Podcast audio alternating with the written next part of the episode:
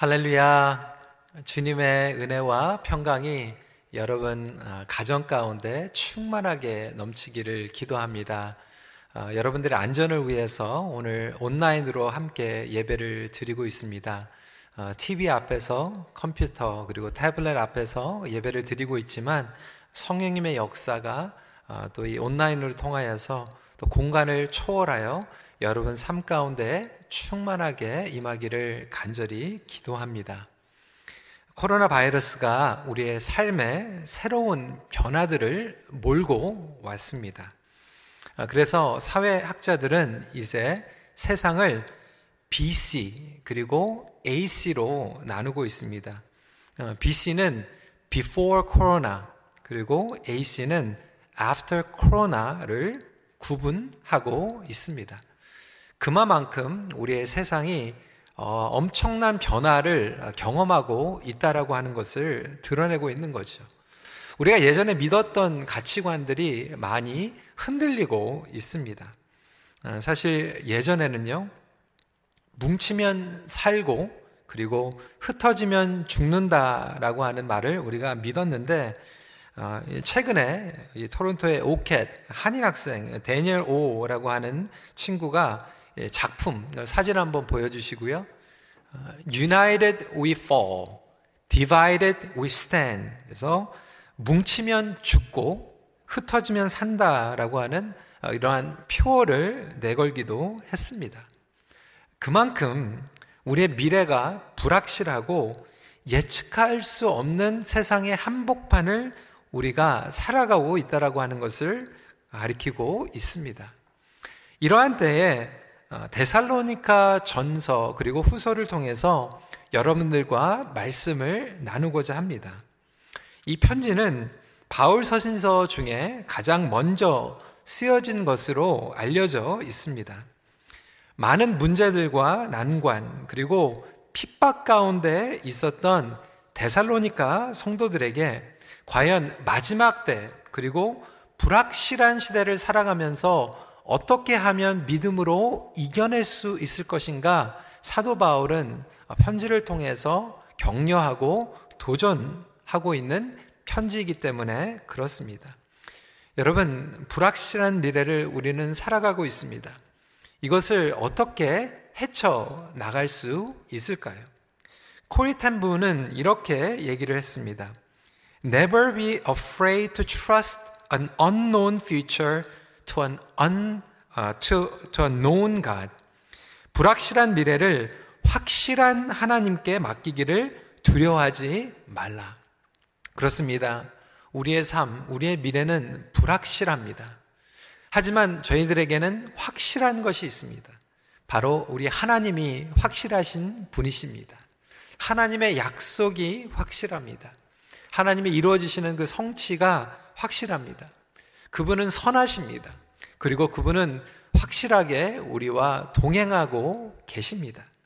그래서 이 불확실한 미래를 살아가면서 키, 열쇠는 확실한 믿음입니다. 어떻게 하면 이 확실한 믿음으로 이 불확실한 세상을 이겨나갈 수 있을까? 열어갈 수 있을까에 대해서 앞으로 두 달 동안 말씀을 나누도록 하겠습니다. 오늘은 어, 첫 번째 메시지로 믿음의 본에 대해서 말씀을 나누겠습니다. 믿음에는 본이 있습니다. God is calling us to exemplify faith. 이것을 틀이라고 얘기할 수도 있고요. 모범, 그리고 각이라고 설명할 수도 있을 것입니다. 예수님께서는 이 땅에 오셔서 제자들에게 믿음의 본을 보여주셨습니다. 마찬가지로 우리가 전수받은 이 신앙은 사도들이 성도들에게 삶으로 또한 말씀으로 믿음의 본으로 남겨준 것입니다. 마찬가지로 교회에서도요, 믿음의 본이 필요합니다. 목회자들은 물론 우리 장로님들, 그리고 우리 목자들이 믿음의 본을 반드시 보여줘야만 합니다. 지금 이 팬데믹 시대를 살아가면서 우리 부모님들도 마찬가지일 거예요. 지금 이 시간이 점점 길어지면 길어질수록 가정에서 지금 온라인으로 예배 드리고 있습니다. 그런데 우리 자녀들이 우리 부모님들이 어떻게 예배를 드리는가, 어떻게 믿음의 자세로 나가는가, 어떻게 기도하는가, 어떻게 하나님을 신뢰하며 나가는가를 지켜보고 있습니다. 이 모든 시간이 믿음의 본을 보여주는 시간입니다. 무엇이 우리를 결정하게 만드는가? 무엇이 우리를 주저앉게 만드는가? 이 모든 것들의 모범이 필요하다라고 하는 것이죠. 특별히 지금 많은 것들이 바뀌고 있는 이 혼돈과 불안의 시대 가운데에서 믿음의 본을 이웃들에게 그리고 우리 영적인 식구들에게 보여주는 것은 너무나도 중요합니다. 과연 믿는 자들은 어떻게 대처하며 살아가는가? 여러분 그 example이요 얼마나 중요한지요. 어, 저희는 어, 며칠 전에 어, 미국의 대통령 그리고 영부인이 코로나 바이러스에 또 감염됐다라고 하는 충격적인 소식을 들었습니다. 물론 이 전염에 누구나 노출될 수 있겠죠. 하지만 신문으로 그리고 또 뉴스를 통해서 안타까운 것은 그 고위 강요들이 같이 한 자리에 모여가지고 마스크도 쓰지 않고 사회적 거리도 지키지 않고 막 얘기하고 같이 악수하고 포옹하는 그 모습들이 신문을 통해서 뉴스를 통해서 드러나게 되면서 정말 각 나라의 그 지도자가 어떻게 모범을 보이는 것이 중요한가에 대해서 다시 한번 심각하게 받아들이고 있지 않습니까? 신앙에도 마찬가지입니다. 우리 지도자들의 그리고 부모님들의 모범의 본이 중요하고요. 심지어는 직장에 나가서 비즈니스를 경험하면서도 믿는 사람들이 믿음의 본을 보여주는 것은 어, 너무나도 중요합니다. 그렇다면 무엇으로 인하여서 이 데살로니카 교회가 칭찬을 받았고 믿음의 본이 되었는지 오늘 말씀을 통해서 함께 살펴보도록 하겠습니다. 첫 번째로 it's about sounding out the good news. 기쁜 소식 들리게 하기였습니다. 사도 바울은 이 편지를 지금 고린도에서 쓰고 있습니다. 지도 한번 보여주시고요. 예, 지도에 보면 그 데살로니카 이렇게 동그라미로 그려져 있는데요. 그 밑으로 내려가 보면 아, 이 고린도가 나오게 됩니다. 사도 바울은 지금 고린도에서 목회를 하면서 데살로니카 성도들에 대한 걱정을 가지고 있었습니다. 왜 걱정했는가 하면 그는 데살로니카에 있을 때 그렇게 오랫동안 머물러 있지를 못했습니다. 약 3개월 정도 데살로니카에 있으면서 복음을 전했고 예수 그리스도를 영접한 사람들을 모아서 양육을 했습니다. 하지만 상황 때문에 그는 이 데살로니카를 떠날 수밖에 없었고 고린도에서 계속해서 지금 영적으로 이 3개월 정도밖에 되지 않았던 그런 baby Christian이죠. 양육을 3개월밖에 받지 못했던 그들을 위해서 계속해서 기도하며 걱정을 하고 있었습니다. 근데 마침 디모데가 데살로니카를 방문했다가 고린도에 찾아왔는데 데살로니카에 있는 성도들이 굳건하게 믿음을 지키고 오히려 교회 바깥에 칭찬을 받고 있고 오히려 다른 교회들의 모범이 되고 있다라고 하는 소식을 들으면서 얼마나 기뻤는지 모릅니다. 그러니까 믿음으로 핍박을 받고 있었던 그들이 타협하지 않고 좋은 소식을 들려주고 있었다라고 하는 거죠. 그러면서 이 고린도에 있는 사도 바울이 데살로니카에 떨어져 있는 성도들과 영적인 스피리처 커넥션을 가지고 있었던 것을 서론을 통해서 보게 됩니다. 2절과 3절 말씀입니다. 같이 한번 읽어 보실까요? 시작. 우리가 너희 모두로 말미암아 항상 하나님께 감사하며 기뻐할 때에 너희를 기억함은 너희의 믿음의 역사와 사랑의 수고와 우리 주 예수 그리스도에 대한 소망의 인내를 우리 하나님 아버지 앞에서 끊임없이 기억함이니. 여러분 지금 도시가 떨어져 있어요. 비대면으로 지금 영적인 커넥션이 일어나고 있습니다. 만날 수 없는 상황이에요. 거리적으로 멀리 떨어져 있지만 그래도 그들이 가까이 느낄 수 있었던 것은 영적인 소식이 오고 갔기 때문에 그렇습니다. 여러분 지금 저희들이 온라인으로 예배하고 있어요. 저와 여러분들이 육체적으로 떨어져 있습니다. 그럼에도 불구하고 우리 삶 가운데에서 얼마든지 이 기쁜 소식을 전할 수 있다라고 하는 거예요. 죄송한 이야기지만 오늘 9.30에 EM 예배를 드렸습니다. 어, 예배를 드리고 제가 설교를 드려, 어, 설교를 전했는데요. 예배 끝나고 나서 해밀턴에 있는 저희 딸이 사진을 찍어가지고 저한테 보냈어요. 컴퓨터 앞에서 예배를 드리고 있고 제가 설교하고 있는 모습을 찍어가지고 보낸 거예요. 그 예배를 끝나고 나서 그 사진을 보면서 벌써 멀리 떨어져 있지만 저와 저희 가족이 영적으로 함께 커넥션 되어 있는 것을 느낄 수 있었습니다. 사도 바울이 지금 그런 영적인 커넥션을 기쁜 소식을 들으면서 아, 나누고 있다라고 하는 것이죠. 그것이 바로 감사의 이유였고 기도의 이유였습니다. 여러분, 기쁜 소식을 들리게 하는 교회가 온전한 교회입니다. 그리고 기쁜 소식이 울려 퍼지게 하는 것이 교회의 진정한 목적입니다. 8절에 보니까 주의 말씀이 너희에게로부터 마게도냐와 아가야에만 들릴 뿐 아니라 하나님을 향하는 너희 믿음의 소문이 각 처에 퍼졌으므로 우리는 아무것도 할 것이 없노라. 여러분, 우리가 퍼지게 하는 것은 기쁜 소식입니다. 바이러스가 아니에요. 비말이 아니에요. 이 세상은 연결되어 있습니다. 소식이 다 전달되어 있습니다. 여러분 지금은요 SNS 유튜브로요 지금 세계 전역에 지금 동시에 유튜브를 통해서 하나님의 말씀이 선포되고 있고 지금 우리 큰빛 성도들이 멀리 떨어져 있는데도 함께 연결이 되어 있습니다. 네 여러분 2000년 전에는요 우리가 지금 연결되어 있는 것 같이 연결되어 있지 않았어요. 편지로 몇 달 걸리는 주고받는 그 가운데에서도 얼마든지 기쁜 소식이 연결될 수 있었다라고 하는 거예요. 지금 이 코로나 바이러스가 연말에 어, 중국에서 시작이 됐는데 수개월 만에 유럽으로 북미로 퍼지지 않았습니까? 제가 의사 선생님들 얘기를 들어보니까 100년 전에 스페인 독감만 해도요. 어, 스페인에서 이 미국까지 오는데 1년이 걸렸다는 거예요.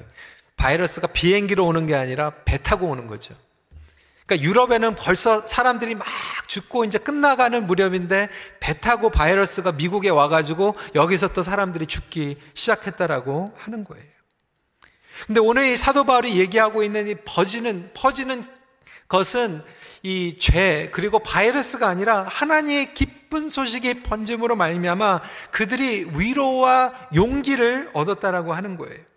구절 말씀에 보니까 그들이 우리에 대하여 스스로 말하기를 우리가 어떻게 너희 가운데 들어갔는지와 이 복음이 들어간 거죠. 여러분 어렵지만 믿음의 본이 된다라고 하는 것은 서로에게 복음을 통해서 위로와 소망을 주는 것입니다. 핍박과 열악한 상황 가운데서도 그들이 견딜 수 있었고 이겨낼 수 있었던 것은 끊임없이 복음이 막히지 않았고 전도했고 선교의 길을 걸어갔기 때문에 그렇습니다. 이것이 바로 교회의 목적입니다.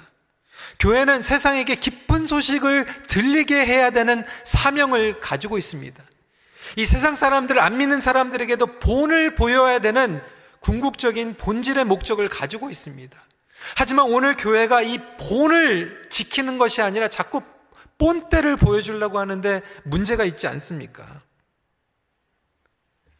데살로니카 교회는 복음을 전하는 것이 얼마나 중요한지를 알고 있었죠. 그들은 아테네에서 별로 떨어져 있지 않는 그런 지역에 있었습니다. 여러분, 우리는 마라톤 이야기를 알고 있죠. 이 마라톤의 유래는 무엇입니까? BC 490년, 이 아테네가요, 페르시아와 전쟁을 하게 되었는데, 아테네는 아주 위태로운 상황 가운데 놓이게 됩니다.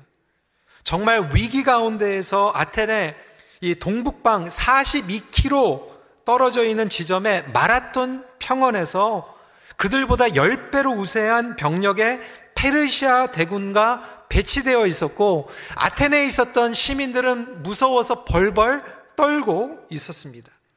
하지만 밀티아데스 장군의 전술에 말려들어서 페르시아는 괴멸 되었고 아테네는 그 기쁜 소식을 기다리고 있었는데 그때 올림피아 경기에 달리기 선수였던 필리피테스가 단숨에 이 올림픽 평지에서 아테네까지 기쁜 소식을 전하기 위해서 단숨에 42km를 뛰어가게 됩니다. 그리고 겨우 뛰어가서 한마디를 외치고 숨을 거두게 되죠. 우리 아테네 군이 승리했습니다. We won the battle. 너무나도 이 승리의 소식이 복음 그리고 기쁜 소식이었기 때문에 그것을 전하기 위해서 42km를 목숨을 걸고 뛰어간 것입니다. 지금 같아서는 그냥 전화로 문자만 날리면 끝나는 거 아닙니까? 유튜브 뭐 페이스북으로 매개체로 하면은 기쁜 소식을 전할 수 있지 않습니까? 그럼에도 불구하고 우리는 연결이 되어 있는 수많은 공간과 수많은 관계 가운데에서 얼마만큼 기쁜 소식을 외치고 있습니까? 여러분 카톡으로 계속해서 문자 퍼날르고 그리고 SNS를 통해서 이야기하고 있는 것들이 얼마만큼 복음과 연관이 되어 있고 얼마만큼 복음의 기쁜 소식을 외치고 있습니까? 정말 힘들 때 영혼을 살리는 그러한 기쁜 소식을 전하고 있습니까? 말 한마디가 우리를 살립니다. 말 한마디가 공동체를 살릴 수 있어요. 기쁜 소식이 가정을 살릴 수도 있습니다. 변화시킬 수 있다라고 하는 거예요. 우리 목회팀에서 매주마다 심방을 하고 또 전화 심방 그리고 비즈니스 심방하고 우리 성도들이 어떻게 지금 복음으로 견뎌내고 있는가를 praise report를 하게 됩니다. 근데 이번 주에 굉장히 어, 안타까운 소식과 함께 기쁜 소식을 들었어요. 지금 가뜩이나 지금 코로나 시대 때문에 비즈니스가 힘들지 않습니까? 어느 식당을 하는 어, 우리 집사님 한 분이 이 코로나 때문에 손님들이 많이 끊기고 힘든 가운데서 있는데 엎친 데 덮친 데다가 또 밤에 누가 유리를 깨고 들어갔다라고 하는 거예요. 얼마 안 되는 그 현찰을 훔치기 위해서. 얼마나 기가 막힌 일입니까? 그 안타까운 데 있는데 너무나도 감사한 것은 그 옆에 주위에 있는 가게들이 그 소식을 듣고 막 먹을 것도 가져다 주고 거기 안에서도 이렇게 돈을 다 걷어가지고 모아가지고 도와주니라고 해가지고 거기에 손해본 모든 것들을 다 커버하고도 남는 아, 그러한 간증을 저희들에게 전해주셨어요. 그 얘기를 들으면서 우리 목회자들이 얼마나 하나님 앞에 감사했는지 몰라요. 그뿐만이 아니에요. 결혼 관계 가운데서 어려운 커플이 있는데 정말 그 어려운 데서 헤어지려고 했다가 정말 말씀대로 인내하고 그것을 통해서 기도하기 시작하고 하나님의 말씀을 듣다가 치유되고 이 관계가 회복되었다라고 하는 그러한 이야기를 듣기도 하였습니다. 암으로 투병하고 있는 성도가 정말로 몸은 힘든데 정말로 목숨 걸고 예배를 드리고 그 예배를 통해서 하나님의 말씀이 임하고 하나님께서는 선하시고 하나님께서는 나와 반드시 하신다라고 하는 그 소식을 들으면서 믿음으로 이겨내고 극복하고 있다라고 하는 소식을 들었어요. 그 얘기를 듣는데 얼마나 마음 가운데 위로와 도전이 됐는지 몰라요. 코로나 때문에 교회를 목회하는 것도 그리고 함께 목장을 인도하는 것도 힘들지만 그러한 기쁜 소식을 하나씩 하나씩 들을 때마다 That's it. It's worth it. 하나님, 우리가 그것 때문에 모이는 거 아닙니까? 그것 때문에 우리가 복음을 붙잡고 이겨내는 거 아닙니까? 정말로 핍박이 찾아오고 어려운 난관과 문제가 있을 때 그러한 기쁜 소식을 그리고 간증과 감사의 소식을 들으면 우리가 다시 한번 영적으로 살아날 수 있다라고 하는 거예요. 여러분 어려울 때 이러한 기쁜 소식, 영적으로 살아있는 소식을 전하는 것이 신앙의 공동체 아닙니까? 믿음의 공동체 아닙니까? 여러분 부부 갈등도 마찬가지예요. 전문가들이 그렇게 얘기합니다. 문제 없는 부분은 없다는 거예요. 싸우지 않는 부분은 없다라고 하는 거예요. 그런데 잘 사는 부부의 비밀은 뭐냐면 문제가 있고 안 좋은 시간도 있지만 그 문제와 안 좋은 시간보다 좋은 시간을 더 많이 얘기한다라고 하는 거예요. 그 모멘트를 더 많이 얘기한다라는 거예요. 그러니까 모이면 배우자들이 서로 지적하고 당신은 이게 문제야. 당신은 이것 때문에 안 돼. 이렇게 얘기하는 것보다 당신 이것 때문에 너무 고마워. 어, 하나님께서 우리에게 이렇게 좋은 것들을 허락해 주셨지. 안 좋은 것보다 좋은 것들을 더 많이 나누는 부부가 잘 산다는 거예요. 여러분, 페어런팅도 마찬가지 아닙니까? 안 좋은 것만 계속 얘기하는 게 아니라 좋은 것들을 많이 얘기해 줄 수 있는 부모들이 자녀들을 잘 양육하는 거예요. 교회도 마찬가지 아닙니까? 요즘 우리 교회들이 자꾸 막 교회 본때 보여주려고 막 시비 걸고 막 싸우고 그게 중요한 게 아니라 이럴 때일수록 힘들 때일수록 좋은 소식을 전하고 예수님께서 살아계시고 예수님께서 우리와 동행하시고 주님께서 우리를 끝까지 지켜주신다라고 하는 것을 선포할 수 있는 것이 믿음의 본이라고 하는 것입니다. 여러분의 생각과 마음은 어디에 맞춰져 있습니까? 안 좋은 것, 안 되는 거에 맞춰져 있습니까? 아니면 예수 그리스도의 복음에 맞춰져 있습니까? 여러분들의 마음의 초점이 어디에 맞춰져 있는가에 따라서 결정되는 거예요. 나쁜 소식만 전하는 분들이 있어요.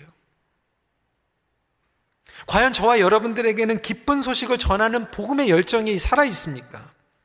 간증과 찬양의 소리가 넘쳐나고 있습니까? 혹시 더 이상 이 복음이 나에게는 기쁜 소식이 아닌 분들은 없습니까? 여러분, 이러한 간증과 고백이 있는 가정이 본이 되는 가정이고요. 이러한 간증과 고백이 있는 교회가 본이 되는 교회예요. 이러한 기쁜 소식이 울려 퍼지는 저와 여러분들의 가정, 그리고 우리 교회가 되기를 간절히 기도합니다. 여러분 비즈니스에서 이러한 본을 보여줄 수 있는 비즈니스가 되면 좋겠어요. 두 번째입니다. 죄와 거리두기입니다. sin distancing. 여러분 관계적, 사회적 거리두기가 아니에요. 육체적 거리두기를 얘기하는 게 아니에요. 그런데 믿음의 본이 되기 위해서는 이 죄와 거리두기 하는 것은 너무나도 중요합니다. 데살로니카 성도들은요, 저와 여러분들 같이 뭐 20년, 30년 동안 양육 안 받았어요. 3개월밖에 제자 영역 못 받았어요. 그래서 사도 바울이 이 재림에 대해서 잘 설명을 못 해줬기 때문에 그것을 또 설명하기 위해서 이 편지를 쓰고 있는 거예요. 그럼에도 불구하고 데살로니카 성도들이 믿음의 본을 열방에 알릴 수 있었던 것은 그들은 확실하게 신학적으로 교리적으로 깊은 지식은 없었지만 우상에서 떠났습니다. 죄와 거리를 두었습니다. 9절 중반기 말씀입니다. 너희가 어떻게 우상을 버리고 하나님께로 돌아와서. 여러분, 그 당시에는요, 헬라 문화에 수많은 우상들이 있었습니다. 저와 여러분들은 기독교 가정이나 기독교 문화에서 자랐기 때문에 우상에 대해서 어, 이해를 못할 수도 있어요. 근데 그 당시에 이 헬라 문화의 수많은 우상들을 책을 통해서 보게 되면요. 어, 그들은 헬라의 최고의 신 제우스, 로마에서는 이름이 바뀌죠. 거기 리스트 보여주시고요. 로마의 주피터, 사회의 질서를 유지하는 신이었어요. 사랑의 여신이었던 아프로디테, 결혼의 여신이었던 헬라, 바다와 강을 지배했던 포세이돈, 음악과 시, 광명의 신이었던 아폴론, 달의 여신이었던 아르테미스, 지혜의 신이었던 아테나, 신들의 전령이었던 헤르메스, 여러분, 이러한 다양한 신들을 믿었던 문화 가운데 자랐던 사람입니다. 모태신앙이나 신앙생활 오래 하신 분들은 이것이 별로 와닿지 않을 수 있습니다. 하지만 그들, 2000년 전에 데살로니카의 성도들에게는 태어나서 자라면서 계속해서 그들이 신뢰했던 우상들이었습니다. 얼마나 그들에게 인생의 중요한 부분이었는지 모릅니다. 눈으로 보고 만질 수 있었던 우상들이에요. 지금도 우리가 북인도에 가면요. 정말 그곳에 있는 사람들은 몇 천, 몇만 개가 되는 우상들을 태어나면서부터 자라나면서 계속해서 보고 들었기 때문에 그 우상들을 버리는 것은 결코 쉽지 않습니다. 이슬람 국가에 가가지고 사회적으로 국가적으로 온 가족들이 믿고 있는 그 잘못된 신앙을 벗어나는 것은 그들의 목숨을 걸어야지만 가능한 것입니다. 그런데 이것들을 과감하게 버린다라고 하는 것은 세계적인 인생적인 가치관, 주위에 있는 사람들과 공유하고 있는 문화, 질서를 다 버린다라고 하는 것을 의미하고 있어요. 여러분 평생을 믿어왔던 우상을 버린다라고 하는 것은 결코 쉽지 않습니다. 불안합니다. 두렵습니다. 거기에다가 우상을 버리고 예수님을 믿었더니 잘 됐습니까? 아니에요. 비즈니스가 잘 되고 사회에서 성공하고 승진되고 아이들이 막 대학교 붙고 이게 아니라 데살로니카에 있었던 성도들은 우상을 버리고 예수님을 믿었더니 찾아온 것은 핍박이었어요. 대견하지 않습니까? 3개월밖에 성경 공부 안 했던 성도들이 우상을 버리고 예수님을 믿었더니 핍박이 찾아왔는데 그럼에도 불구하고 타협하지 않고 예수님을 믿고 나가고 있으니 할렐루야 바울이 얼마나 지금 기쁩니까? 여러분 심지어는 교회 다니는 사람들에게도 불안감과 불확실한 미래 가운데에서 타협하는 경우들이 얼마나 많은지 몰라요. 조금이라도 안정감을 찾기 위해서 저와 여러분들에게 안정감을 주고 있는 것은 무엇입니까? 하나님보다 우리에게 안정감을 주는 것이 무엇이에요? 어떤 분들은 건강, 어떤 분들은 재물. 하나님 외에 우리에게 안정감을 주는 것은 어떻게 보면 우상입니다. 예전에 우리 이문미 성교사님 오셔가지고 우리 청년들한테도 그렇게 도전했잖아요. 우리 청년들이 뭐 예수님 한 분이면 족합니다. 막 그러다가도 혼자 싱글로 남으면은 어, 하나님께서 나를 버리셨다. 그러다 다시 연애하면은 어, 예수님께서 부활하셨다. 그런 성도도 굉장히 많아요. 막 주식이 막 떨어지고 집값이 내려가면 하나님 어떻게 나를 버리십니까? 그러다가 집값이 막 오르고 주식이 올라가면 할렐루야 예수님 부활하셨습니다. 막 뉴스, 팩트, 연구 결과들 보면서 신앙이 막 왔다 갔다 하는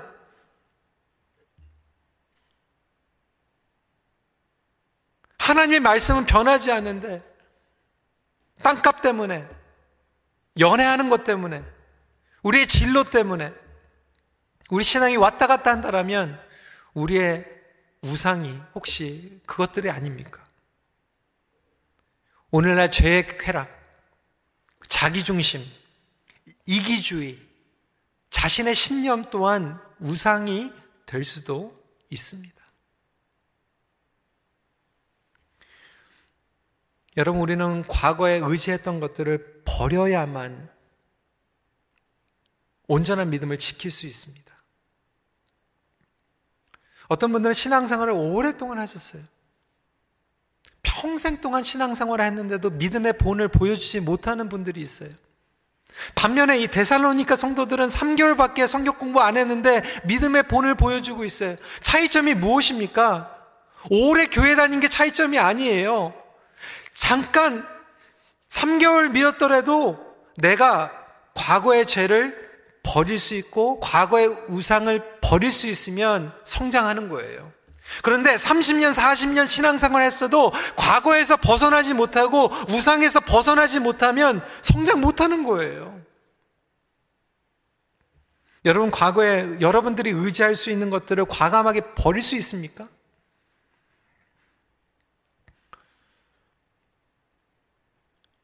지금 많은 분들이 이제 코로나가 빨리 끄다기를 기다리고 있어요. 예전으로 돌아가고 싶어서. 네, 여러분, 코로나가 끝나면요, 우리는 절대로 예전으로 못 돌아갑니다. 코로나가 끝나면 2019년으로 못 돌아가요. 이미 대기업들은요, 이 코로나를 통하여서 변화를 준비하고 있어요. 2025년, 2030년도를 지금 준비하고 있어요. 그리고 이미 2025년, 2030년도에 일어날 것이 코로나로 인해서 앞당겨진 것 뿐이에요. 어느 세미나를 들어보니까요, 대기업에서는 이제 사람들을 찾는데요, 이제 스카이 졸업한 사람, 아이빌리그 졸업한 사람 찾는 게 아니에요. 2025년, 2030년도를 준비할 수 있는 사람들을 찾고 있다라고 하는 거예요. 아무리 좋은 대학 나와도 그 사람들은 2020년도가 준비된 사람들이라는 거예요. 그러면 어떠한 사람이 준비가 되어 있는가? 실패를 많이 하고 실패를 벗어버릴 수 있는 사람들이 준비되었다라는 거예요. 이게 학력보다 더 중요한 것인데 이게 실패의 이력서라는 거예요. 실패의 이력서. 무엇을 버려야 할지를 아는 사람이 더 탁월하다는 거죠.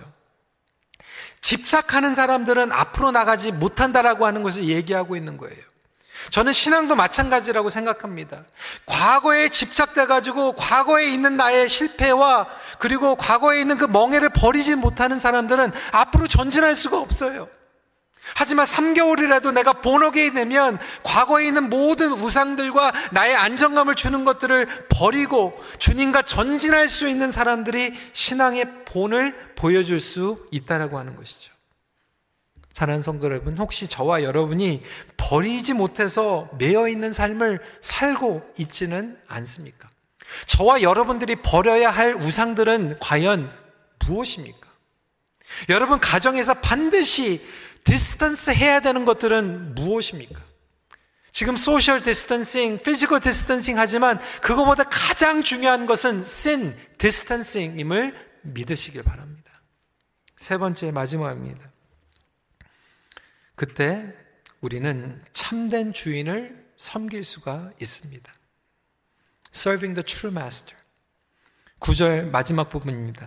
살아계시고 참되신 하나님을 섬기는 지와 여러분 삶의 우상이 버려지면요 그때 우리의 영적인 눈은 더 선명해집니다 그러면서 참된 하나님이 선명하게 보이기 시작합니다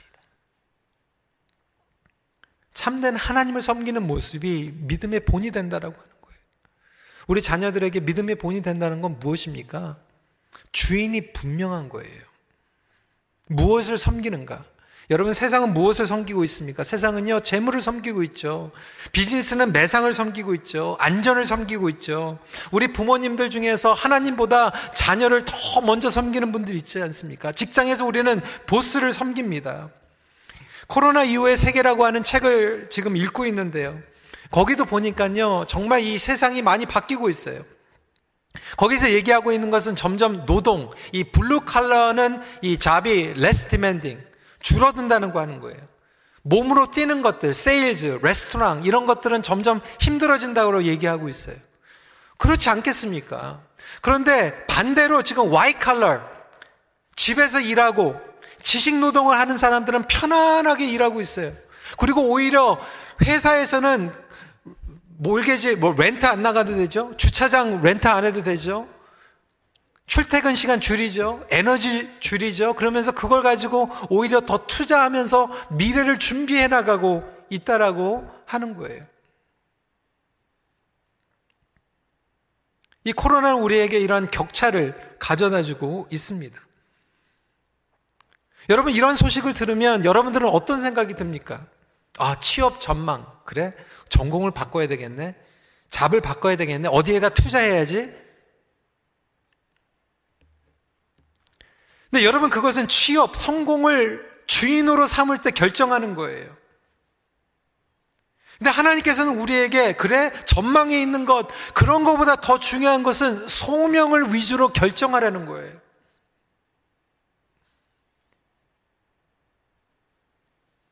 그 책을 읽는데도 아, 저에게 굉장히 도전을 줬던 것은 뭐냐면 그럼에도 불구하고 오해하지 말고 들으세요. 의학계는 더 필요하다. 더 많은 의사가 필요하고 더 많은 약사, 간호사가 필요하고 더 많은 제약 예사 회사가 필요할 것이다. 왜? 사람의 생명이 달려 있기 때문에 그렇다. 얼마나 도전이 되는지 뭐 우리 애들한테 뭐 그래서 뭐 의사대라 간호대라 그 얘기하는 게 아니라 저는 영적으로 이게 적용이 되더라고요. 이 세상이 아무리 바뀌어도 생명을 살리는 것은 계속해서 에센셜하게 필요한 거 마찬가지로 우리의 교회와 목회도 그리고 본질도 생명을 살리고 목숨을 살리고 영혼을 전도하는 것은 끝까지 변하지 않는다라고 하는 거예요. 세상은 지금 이 코로나로 말미암아 예측할 수 없이 자주 하고 있지만 불안감에 떨고 있지만 예수 그리스도의 생명을 전하는 저와 여러분들은 끝까지 그 사명을 가지고 나가야 된다라고 하는 거예요. 왜? 바로 하나님이 우리의 참된 주인이 되기 때문에 그렇습니다. 돈이 주인이 아니에요. 건강이 우리의 주인이 아니에요. 성공이 우리의 주인이 아니에요. 외적인 성장이 우리의 주인이 아니에요. 우리의 주인은 하나님 한 분인 줄 고백하시길 주님의 이름으로 축원합니다. 예수님께서는 마태복음 6장 24절에 이렇게 말씀하셨습니다. 한 사람이 두 주인을 섬기지 못할지이니 혹 이를 미워하고 저를 사랑하거나 혹 이를 중히 여기고 저를 경히 여김이라 너희가 하나님과 재물을 겸하여 섬기지 못하느니라. 여러분 내가 무엇을 섬기고 있는가? 어떻게 알 수 있을까요? 내가 끊임없이 생각하는 게 내가 섬기고 있는 거예요. 내가 최고의 관심으로 가지고 있는 게 내가 섬기는 거예요. 말로 입술로는 우리가 하나님 섬긴다고 하지만 일주일 내내 제가 제일 많이 생각하고 있는 것이 제가 섬기는 거예요. 내가 섬기는 것을 나는 따라가는 거예요. 내가 섬기는 것을 나는 닮아가는 거예요. 여러분, 개도요, 주인 닮아갑니다. 여러분은 무엇을 섬기고 있습니까? 어떤 분들은 자신을 섬기죠. 자신의 신념을 섬기는 분들이 계세요. 내가 섬기는 거에 따라서 모든 결정을 합니다. 나의 꿈, 나의 야망도 내가 섬기는 거에 따라서 바뀝니다. 성공을 섬기면요, 성공을 위해서 결정하고요. 두려움을 섬기면 두려움에 따라서 결정하고요. 염려가 주인이 되면 염려에 따라서 결정하고요. 엄밀히 말하자면 저와 여러분들이 가장 두려워하는 것이 우리의 주인이에요. 우스갯소리지만 음, 우리 목회팀에서는 어떤 분은 어, 이렇게 아내를 제일 무서워하더라고요. 아내를 제일 무서워하면 아내가 주인이죠. 어떤 분들은 돈을 무서워하더라고요. 어떤 분들은 건강을 무서워해요. 여러분, 그게 바로 여러분들의 주인이에요. 하나님이 정말로 우리의 참 주인이 되시면 우리는 하나님을 가장 두려워합니다. 신앙생활을 어떤 분들은 취미생활로 하죠. 교양생활로 하죠. 하지만 정말 예수 그리스도의 제자는 예수님을 주인으로 삼고 따라갑니다. 오늘날 불안감 가운데 떨고 있는 수많은 사람들. 우리 기독교인들은 어떻습니까? 여러분, 주님이 주인이 되어 주시면요. 주님 안에 있을 때 주님이 책임져 주십니다. 주님이 참 주인이시면 주님 안에 있을 때 우리는 제일 안전합니다. 코리텐부는 이렇게 얘기하죠. 하나님의 뜻 안에서가 가장 안전하다. The safest place to be in the center of God's 여러분, 믿는다라고 하는 것은 나의 미래를 하나님의 뜻 가운데 맡기는 거예요. 하나님께서 나의 주인이 되시기 때문에 나를 끝까지 책임져 주신다. 고백하고 살아가는 거예요. 저와 여러분들의 인생이, 우리의 교회가, 우리의 가정이 하나님의 뜻 가운데 달려 있습니다. 여러분, 지금 이 팬데믹 상황 가운데, 불의 치간 미래 가운데 여러분들의 믿음의 본 어떻게 보여주고 있습니까? 불확실한 미래를 확실한 믿음으로 열어갈 수 있는 저와 여러분들이 되시길 주님의 이름으로 축원합니다.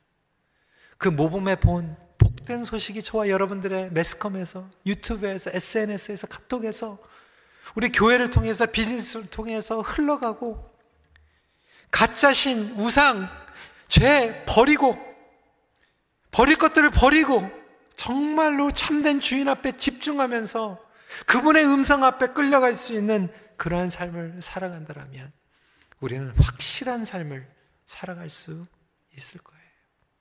말씀을 마칩니다. 불확실한 여정에 가장 필요한 것은 예수님을 향한 확실한 믿음입니다. 같이 기도하겠습니다. 오늘 말씀을 붙잡고 나아가면서 여러분 그렇습니다. 우리는 한 치 앞도 내다볼 수 없어요. 당장 다음 주, 다다음 주에 이 토론토 온타리오가 또 어떠한 비상 지침을 내릴지 모르는 상황 가운데 있고요. 많은 비즈니스, 우리 자녀들의 직장, 불확실한, 불확, 예측할 수 없는 시간을 보내고 있지만 여러분 그것들이 우리의 주인이 되는 것이 아니라 하나님이 우리의 주인 되서 그 확실한 믿음 하나 가지고 이겨낼 수 있도록 우리에게 은혜를 베풀어 주시옵소서.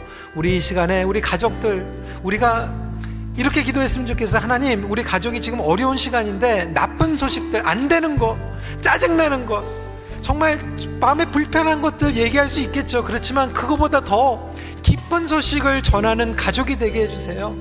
좋은 이야기들을 더 많이 나눌 수 있는 부부가 되게 해주세요. 그런 목장, 그런 교회가 되게 해주시고, 그런 비즈니스가 되게 해주세요. 우리 이 시간에 다시 한번 작정하면서 결단하면서 기도하는 시간 갖도록 하겠습니다. 기도하시겠습니다.